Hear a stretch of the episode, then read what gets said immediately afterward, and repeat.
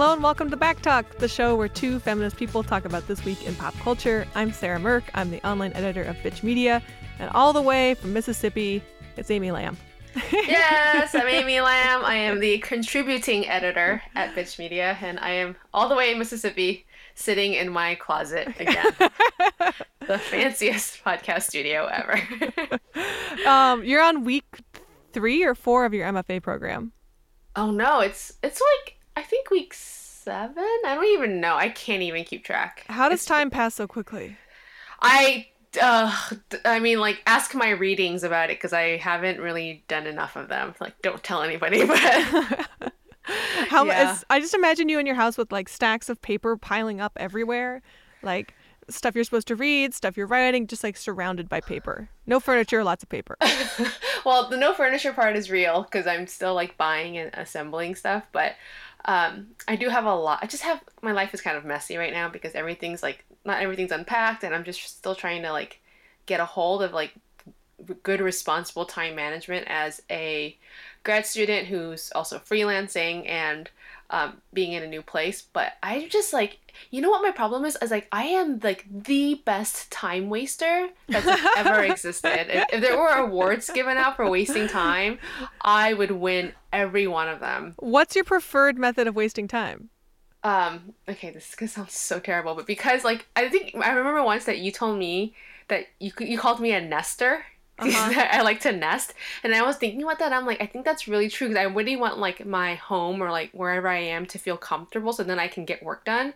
So I think because I feel like kind of uncomfortable, um, because my house isn't like in order or whatever, uh, so I'm like trying to find things for my house. Like, so I'm like on all these like random websites trying to find like a nice comforter or like a good affordable rug, uh, or like a throw pillow or like I'm like, who am I? What is going on? You know? So I'm I waste so much time doing that. So I really need to get my house in order so I can get my life in order. I think I- that's my issue. I totally get that. Like obsessing over throw pillows as a procrastination tool.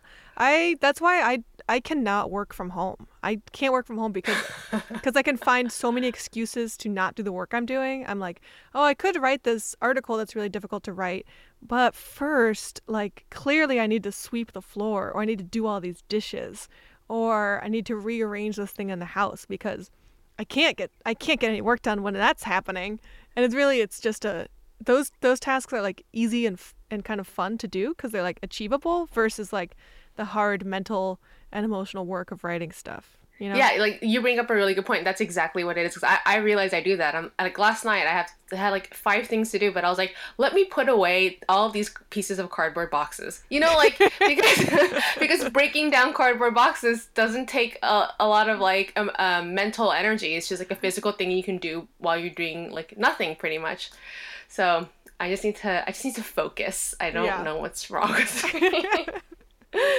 Um, okay, well, let's see. Let's talk about our favorite piece of pop culture this week. Mine is in a similar mode of mindless things. At your recommendation, I started watching The Great British Bake Off. Yay! That show is so good. And this is, I, I find it really funny because I don't like reality shows. I don't bake and like I don't eat any of the food that they are making on the show, you know. And so I was like, why why is this so compelling? I wound up watching I wound up like um I was watching a really stressful show, Mr. Robot, which is Uh-huh. kind of like I, f- I feel queasy about watching it. It's kind of like a mix of Fight Club and V for Vendetta with all of the problems of both of those, but anyway, I'm watching it. And so to like like detox from that, I was like, I need something that's just like simple and fun. And I was like, The Great British Bake Off. And so uh, I turned it on on it's on Netflix. The fifth season is on Netflix. And I think the show works because it's just regular people on TV. First of all, it's not like American reality shows where like everybody is a supermodel fitness trainer. They're just like regular down to earth people. And then also it's really positive. It's hosted by two female comedians and whenever anybody is is kicked off the show because they kick off one contestant every week who like you know they do this baking challenge and the person who doesn't bake it the best is kicked off but on american reality shows it's like it's like this person's a loser and you'll never see them again. And on the great british bake off everyone like hugs them and is like oh you're so great in so many ways. Like thanks for being on the show. It's really sweet Yeah, and, and the host sometimes will like help the contestants in in a non-cheating way, you know, or like or give them words of encouragement, or like if they're really stressed out, they'll like stand next to them, and be like, okay, you got this. Like let's let's really think it through. Like you don't have to freak out. So uh-huh. it's yeah, it's really sweet, sweet show. It's it's really supportive, and I was re- doing some Wikipedia reading about it, and the the the season that's on Netflix right now that Americans are watching and becoming obsessed with is actually the fifth season of the show from the BBC and it got it's a, it's this season got like a bunch of complaints from viewers for the comedians who are the hosts being too racy or edgy and like and making like they make like some sexual humor they make like some some kind of like yeah they make some, some kind of sexy digs. And of course this is the season that the bbc that, that is airing on american netflix right now. They're like oh it's it's too hot for the bbc the americans will love it So our our racy meter is maybe slightly different from like British sensibilities. maybe. Um, so my favorite pop culture thingy of this week is that uh, a bunch of my shows. I mean, they recently premiered, maybe like in the last month or so, um, that I really love, like um, Project Runway, one of my favorite reality TV shows, um, RuPaul's Drag Race, and uh, How to Get Away with Murder is back on the air. I like the vampire tonation to that. Yeah, make it sound uh, like a vampire show. and because I don't have like antenna TV, I don't have cable TV, I have to like watch everything a day later. Um, so I am watching all my new shows, and I'm super excited about them. They're really engaging. Um, and then and then there are also some other shows that I'm hoping to start watching. So when I do, I will mention them. But so far, like How to Get Away with Murder is looking really good and juicy, and maybe there are like a couple new cast members. Um, and in Project Runway, there's already like some great conflict happening and super fun designers on there. And as usual, like RuPaul's Drag Race is just messy and and still fun. So mm-hmm. it's just I, maybe that's I'm also killing time doing that while mm-hmm. I'm not doing homework. So I need I need to focus, Sarah. That's what I'm trying to say. Very important Project Runway watching. I actually I follow the person who won Project Runway last last year. I think we talked about her, but on the show, her name's Ashley Tipton, and um, she is an awesome designer. I'm not even a big Project Runway fan, but I started watching last season because she's so cool. She's like a Latina, Southern Californian, plus size designer, and um, since watching the show, I followed her on Instagram, and now and now I feel like I'm a sophisticated fashion person because because I like follow her and I see fashion stuff in my feed. Um, she's really cool. Her designs are like like um, lots of pastel colors, flowers, super feminine, and all plus size. So that's really cool to see. Yeah, she has such like amazing taste with color. Like I really applaud her use of color, and she's such got a great eye. So hopefully, there's somebody that's as interesting in this season too. We'll see. Yeah, so I'm I'm waiting. I, I haven't picked my favorite contestant yet, so I think I think they're gonna start bubbling to the surface, and I'll have somebody to like root for.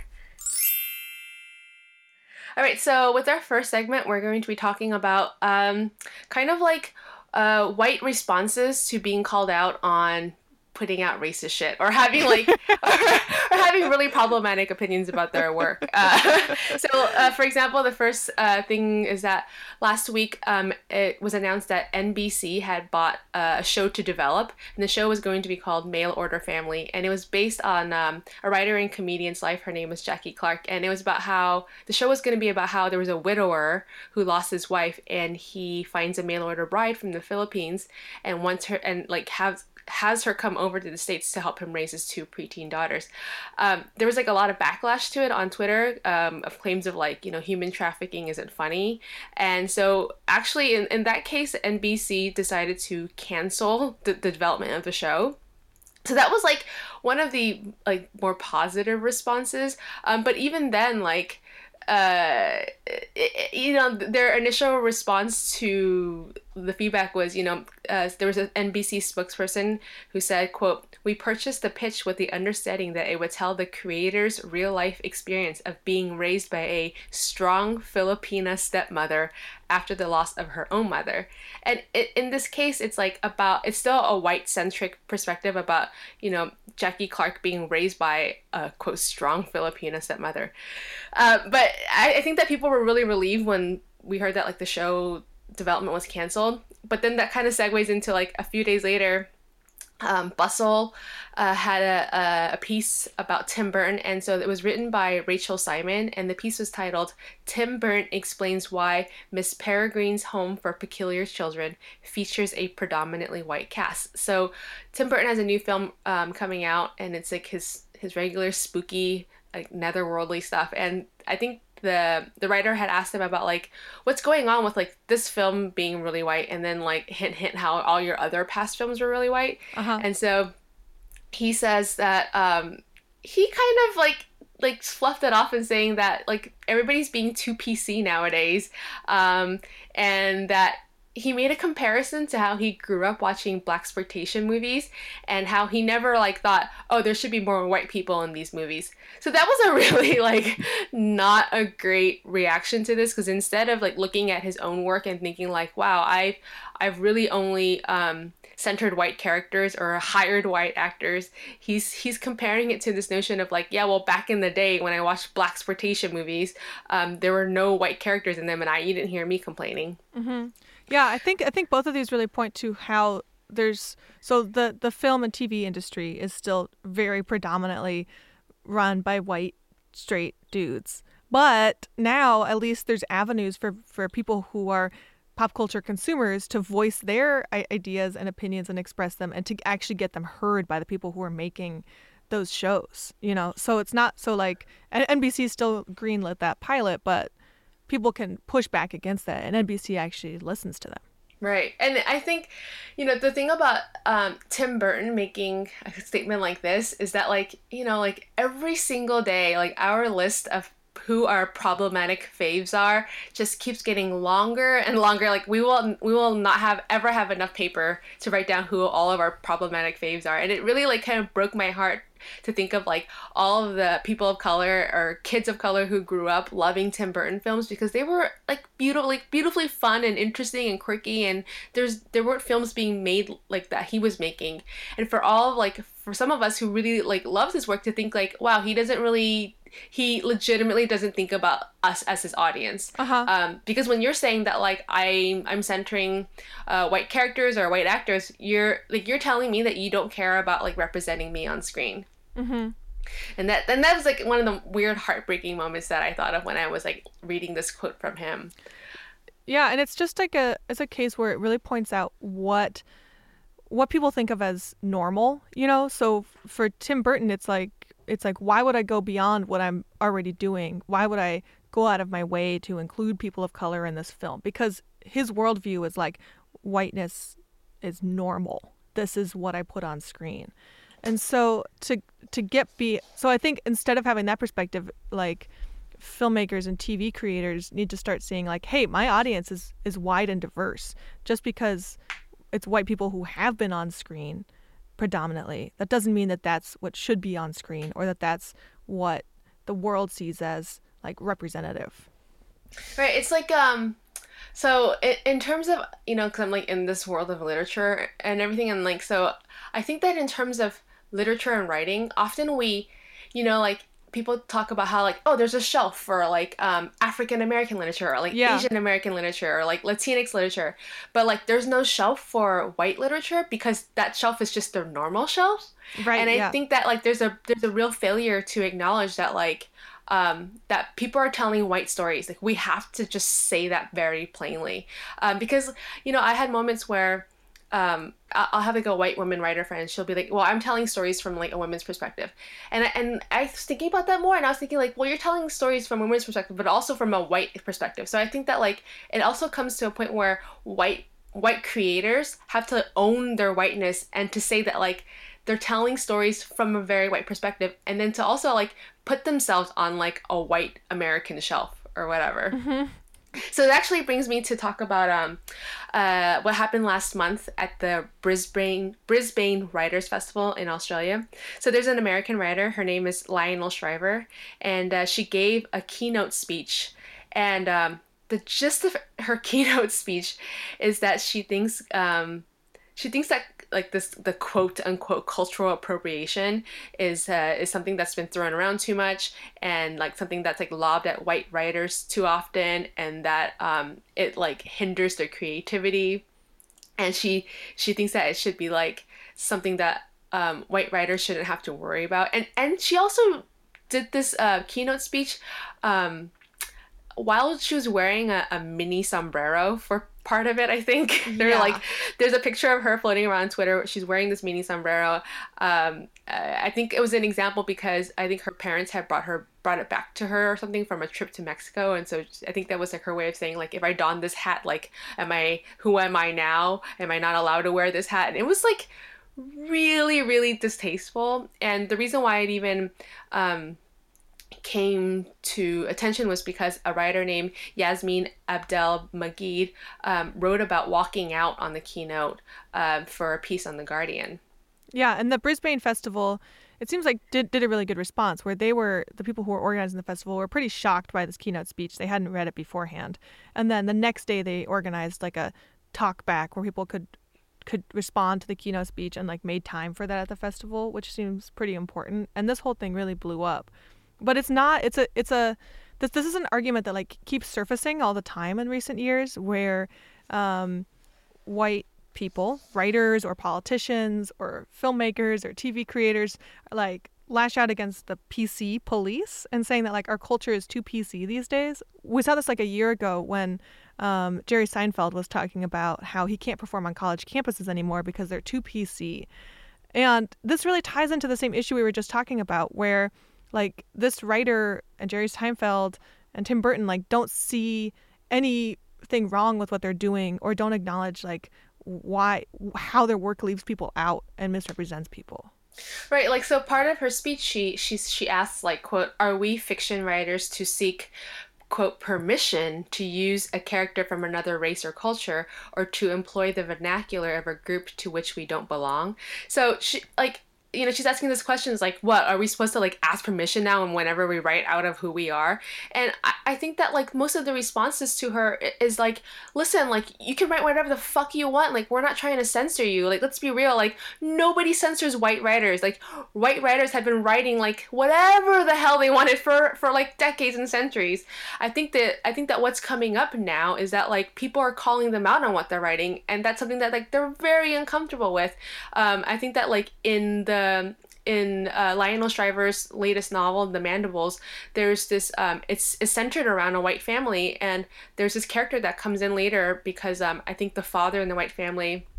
Uh, remarries a black woman, and I think that that black woman character, because I've not read the book, um, she may have like dementia or something. So uh, when they are out and about in the city, um, he has to put her on like a leash so that she doesn't like run away.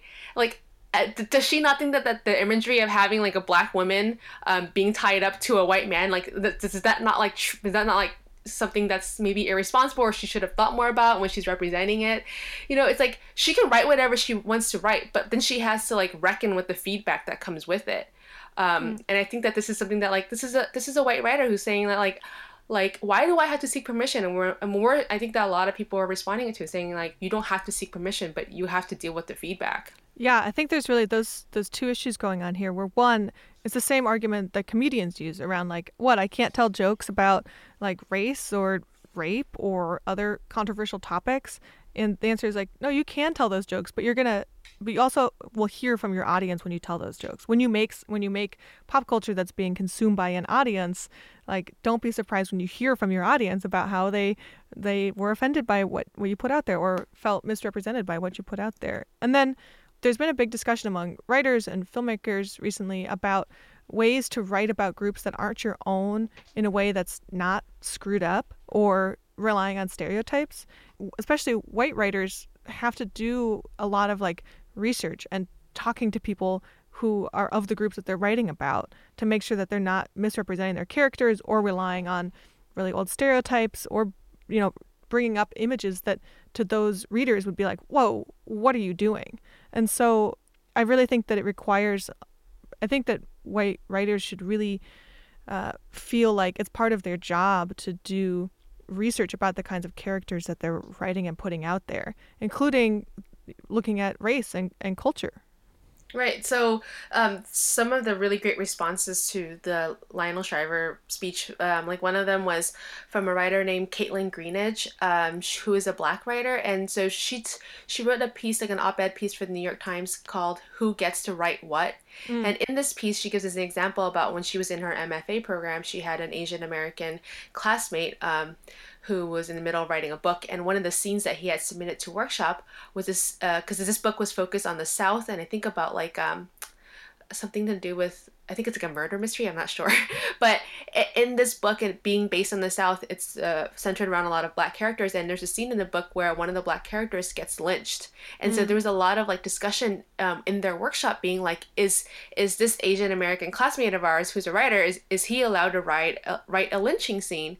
And Kaitlyn Greenidge just saying that like you know what? Like um, it isn't about seeking permission about who can or cannot write it, but he wrote it in such a way that was like dynamic that wasn't two dimensional that like that like worked for the story. He did it in a responsible way. And so in that case it worked. And so so it, it isn't about like who can write what or not but it's about how you do it. Mm-hmm. you know it isn't about permission but about whether or not you're doing it justice. And maybe for you know working as a writer and wearing a tiny sombrero and dismissing people who are criticizing you that's not necessarily a good way to go about it.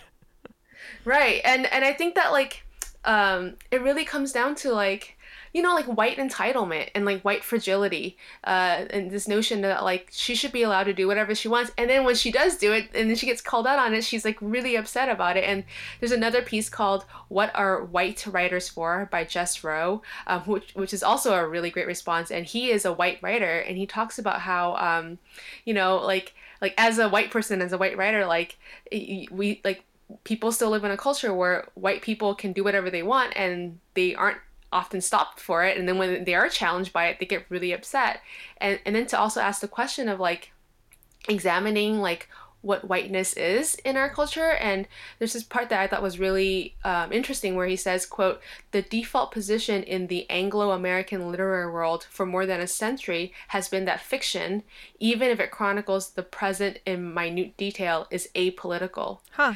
So there's this notion that like whiteness is apolitical and that like writing is not political. And so his piece is like so good because it's asking questions of like what what's the worth of our writing? You know like can is it apolitical? And like and what does it mean that we think that like white centered narratives are apolitical? It's really challenging like um, the notion of like uh, like the landscape in which all of these uh, types of work appear.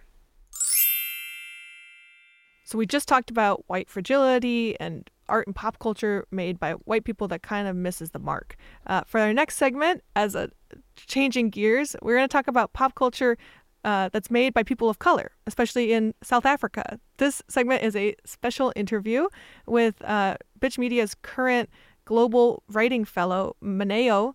She just visited Portland from South Africa last week. If you don't know, Bitch Media has writing fellowships. They're we offer four paid writing fellowships over the course of the year. And uh, we just closed the applications for next year's fellowships. Oh my gosh, so many people applied. I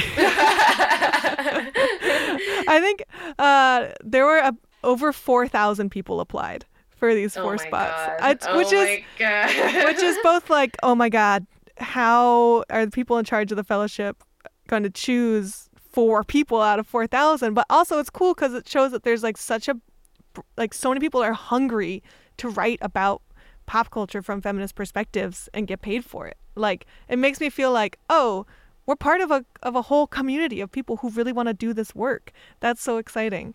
Um, so this interview that we recorded with with Maneo uh, is we talk about her being a writing fellow and the work she's been doing specifically, she's really excited about web series that are being made in Johannesburg by bunch of queer black women about their lives and experiences um, to kind of push back against the mainstream pop culture of South Africa. So here we go. Do you just want to say say like hi and introduce yourself and tell us a little bit about who you are? Okay, um, so hi. um, my name is Maneo Mohale. I'm from Johannesburg, South Africa and I I suppose am the not I suppose I am the I'm the 2016 Global Feminism Fellow for Bitch Media. So cool. And t- tell us a little bit about your life in Johannesburg. Like, what kind of stuff are you involved in? Yeah. Um, well, in Johannesburg, I've been involved in a bunch of different stuff. Um, organizing with Johannesburg People's Pride. Um, I worked for an NGO for quite a while um, around public policy and fellowship programs, so like organizing and um, program administrating around there. Um, I bake a lot. I love my family, um, and I'm a huge nerd, and I love. And I spend most of my time reading and hanging out with my friends and watching jazz. So yeah. Awesome. Well, I'm so glad you're our global feminism fellow. That's rad. I'm the most excited, actually. I'm the most excited. Yes. Uh, well, Amy and I wanted to talk to you about specifically South African web series Mm-hmm. and how I know you're like a big web series fan, right? hmm I am, and I. It's so amazing because web series are, are really taking off in Johannesburg right now. Um, not just Johannesburg, but in South Africa generally. And I think that the web and particularly web series and video um, is a medium that feminisms or feminists are using um, to communicate really new ideas, to play around with format, to play around with like art direction and story and narrative and um, videography and stuff. So it's and music and stuff. So it's very cool, very very cool. How is like what people are making on YouTube in South Africa, what feminists and like queer black feminists are making on YouTube, how is that different than what's on TV in South Africa? Um, I think TV um, or like national TV or, or like TV shows etc. are very slow in picking up and talking about social justice issues and feminist issues. So I think that a lot of people have seen the kind of vacuum and seen the silence and seen a, a bit of the erasure, actually not a bit of the, a lot of the erasure in, in mainstream media because we're still catching up to um, telling queer stories and telling feminist stories online. So, um, or in like mainstream media. So I think feminists are like, no, um, we're not going to wait, and we're not going to go through mainstream channels to kind of tell our stories. We're just going to tell our own stories, in our own way, and it's beautiful. It's super cool. Is this something that um, like mainstream outlets have picked up on and are maybe trying to capitalize on? Have you noticed that at all? in co-opting sort of queer stories um it's slow but yes there is a little bit of that but it's so slow in terms of sort of like tv shows and things. There's still a, a, an element of tokenism like there's always that one gay character and it's always kind of um, stereotypical or like overly just like caricaturized um, but with with web series i think what's beautiful is that um, the people that people that are most marginalized are the ones telling their own stories. So it's not someone else telling a gay story or someone telling a queer story or someone telling a, a, a, a feminist story. It's just like feminists for feminists by feminists sort of vibe, which is gorgeous and awesome and very exciting. Yeah. Here in the United States, we have lots of web series, um, but it can feel kind of siloed. Like you have to seek them out and like know about them in order to even find out about them, so they don't necessarily get out to a broader audience. Yes. Does it work the same way in Johannesburg, or are there more like web series that everybody watches that everyone's like, oh my god, did you see the last episode of such and such? Um, no, I think it is quite siloed at the moment. Um, but what's ha- helping, or at least how I um, got into knowing them, is by by like blogs and, and spaces like Bitch or like um, spaces. So there's um, a really great um, magazine called Okayafrica, which was started in the diaspora and came now has like an office um, in in Johannesburg and um, other homegrown publications like Live Mag that do like five web series that you should be watching right now, and that's where I found out a lot of of the ones that are happening right now. So there's more pieces being written about the web series, and that's how. Um, they get out to a broader audience. So, what are some of the web series that you're really excited about that you think that are completely must watches? Yeah, so there is this super amazing um, web series called Women on Sex, um, and it's about it's like pretty basic like that. It's women talking about sex, but also um, I think that there is a kind of prudishness or, or silence or kind of atmosphere cloud of shame around women's sexuality, and I don't think that that's a South African, a uniquely South African problem. I think that's just common in any kind of patriarchal society. Um, but what Women on Sex does is saying like, oh, screw that. We're just gonna actually we're gonna talk about sex and we're gonna talk about issues around sex. So the myth of virginity and sexual debuts and talking about. Um, um, the stigma around and black lesbians in South Africa and the violence um, specifically against black lesbian women, um, talking about uh, the tensions between culture and tradition and modernity, and whether there are is if that's like a false kind of binary or, or are there more fluid ways to understand sex and tradition. Um, another one that is I'm, I'm very excited about and I'll be writing about um, as part of my blog series is um, a, a series called The Foxy Five.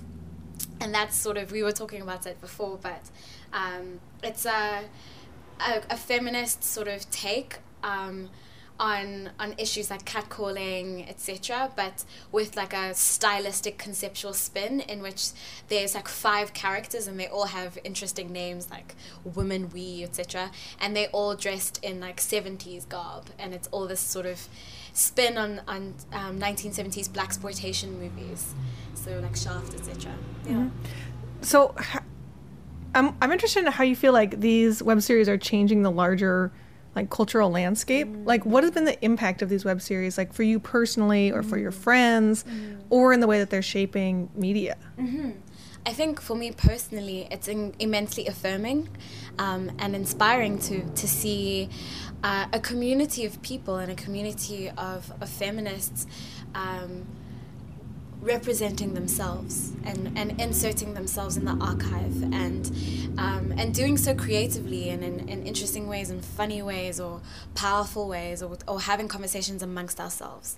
Um, and a lot of them are friends so it's it's also immensely kind of joyful to see your friends doing amazing things and and going off and um, and claiming their corner of the media landscape and the political landscape which is beautiful yeah but I, in terms of like the broader landscape, I think time will have to tell. Mm-hmm. Um, right now, they're being um, profiled by different spaces, but I, I, it hasn't entered that kind of um, space that you were talking about, where everyone is like, "Have you seen the next episode of such?" I'm, I'm, I very much look forward to that that time. Yeah.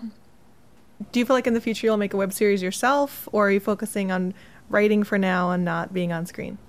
Um, I think that um, I would love to make a web series because um, I think that what's really important right now is to get as many um, stories out there, and uh, so that we don't necessarily do the tokenism thing that this is only one or, or fall into the trap that there's only one feminist voice mm-hmm. um, because that can get very dangerous very quickly and what um, what I look forward is like a multi a, a multi sort of faceted landscape of, of feminist voices.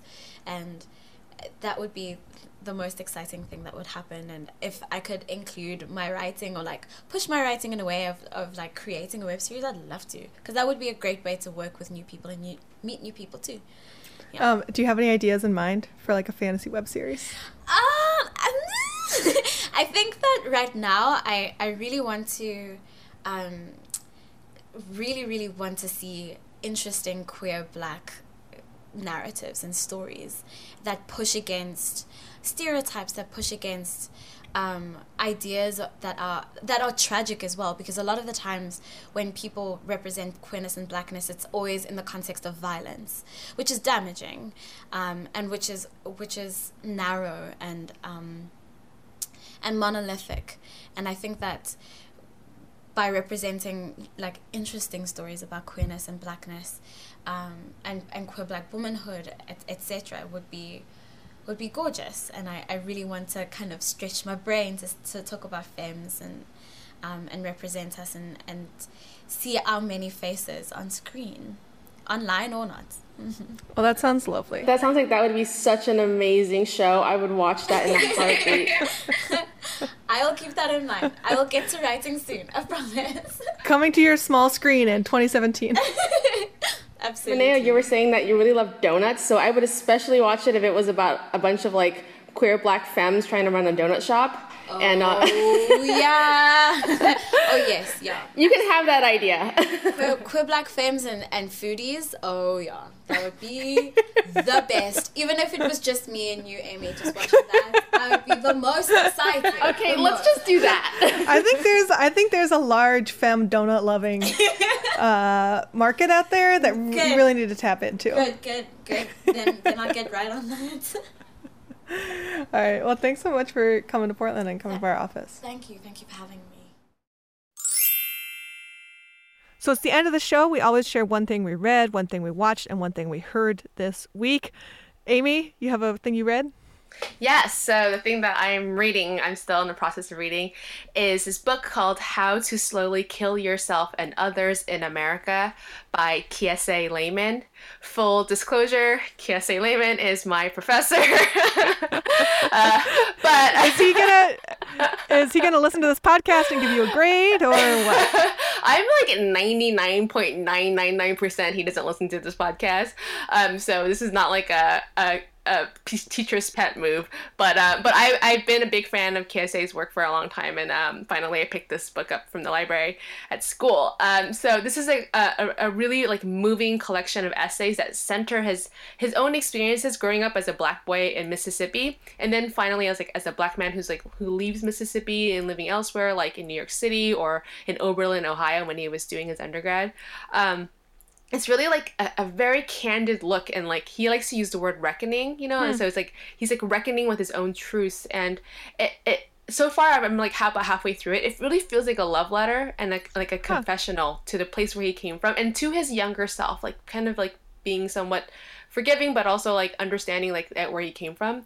Um but it's it's a short volume but it's like it's so good and it, it really gives like this perspective about like um, as somebody coming from the south as, as a black person living coming from the south um, and it's i think it's such a, a, a moving read and people should check it out What's what's the full title again?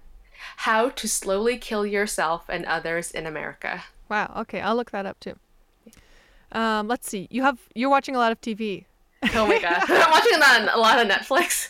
So uh, i think tons of people are talking about the new luke cage series uh, that came out on netflix and it's about you know like uh, another reluctant marvel superhero.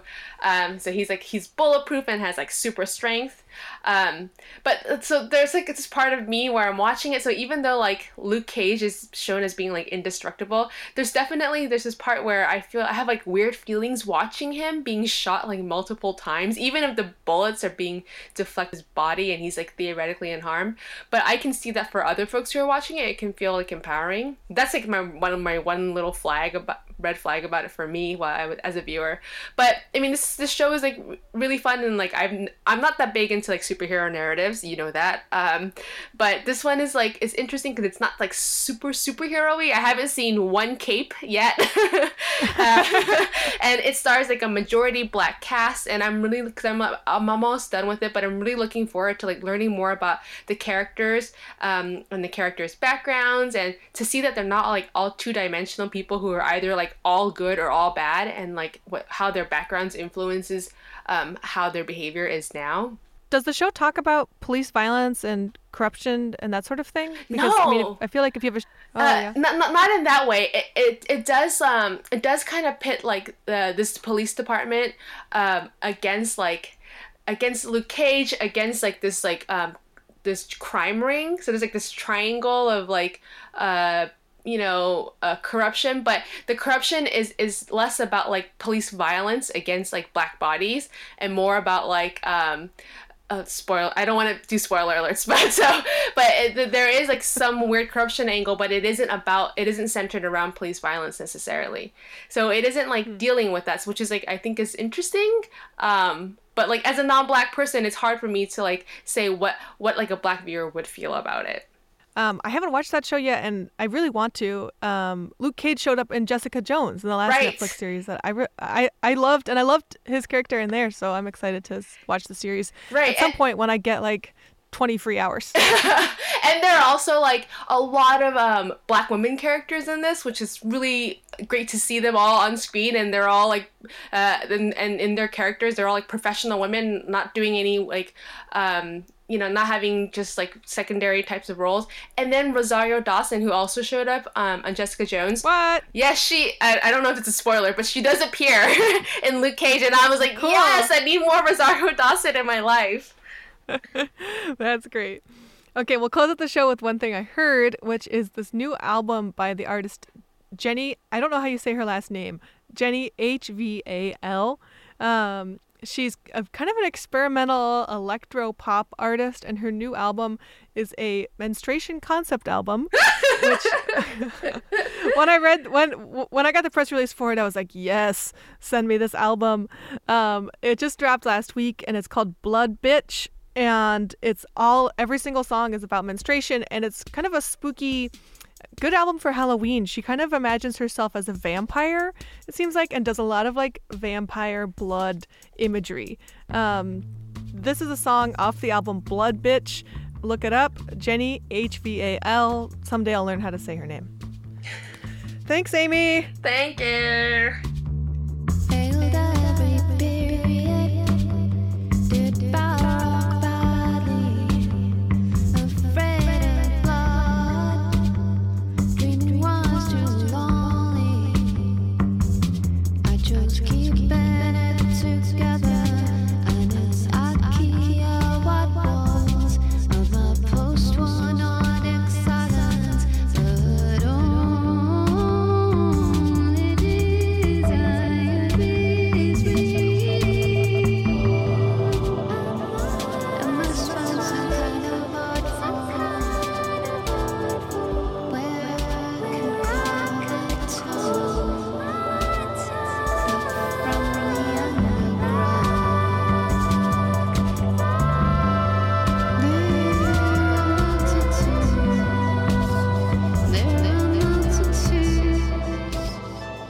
Thanks for listening to back talk this podcast is hosted by sarah Mirk And Amy Lam. from Bitch Media. The show is produced by Alex Ward.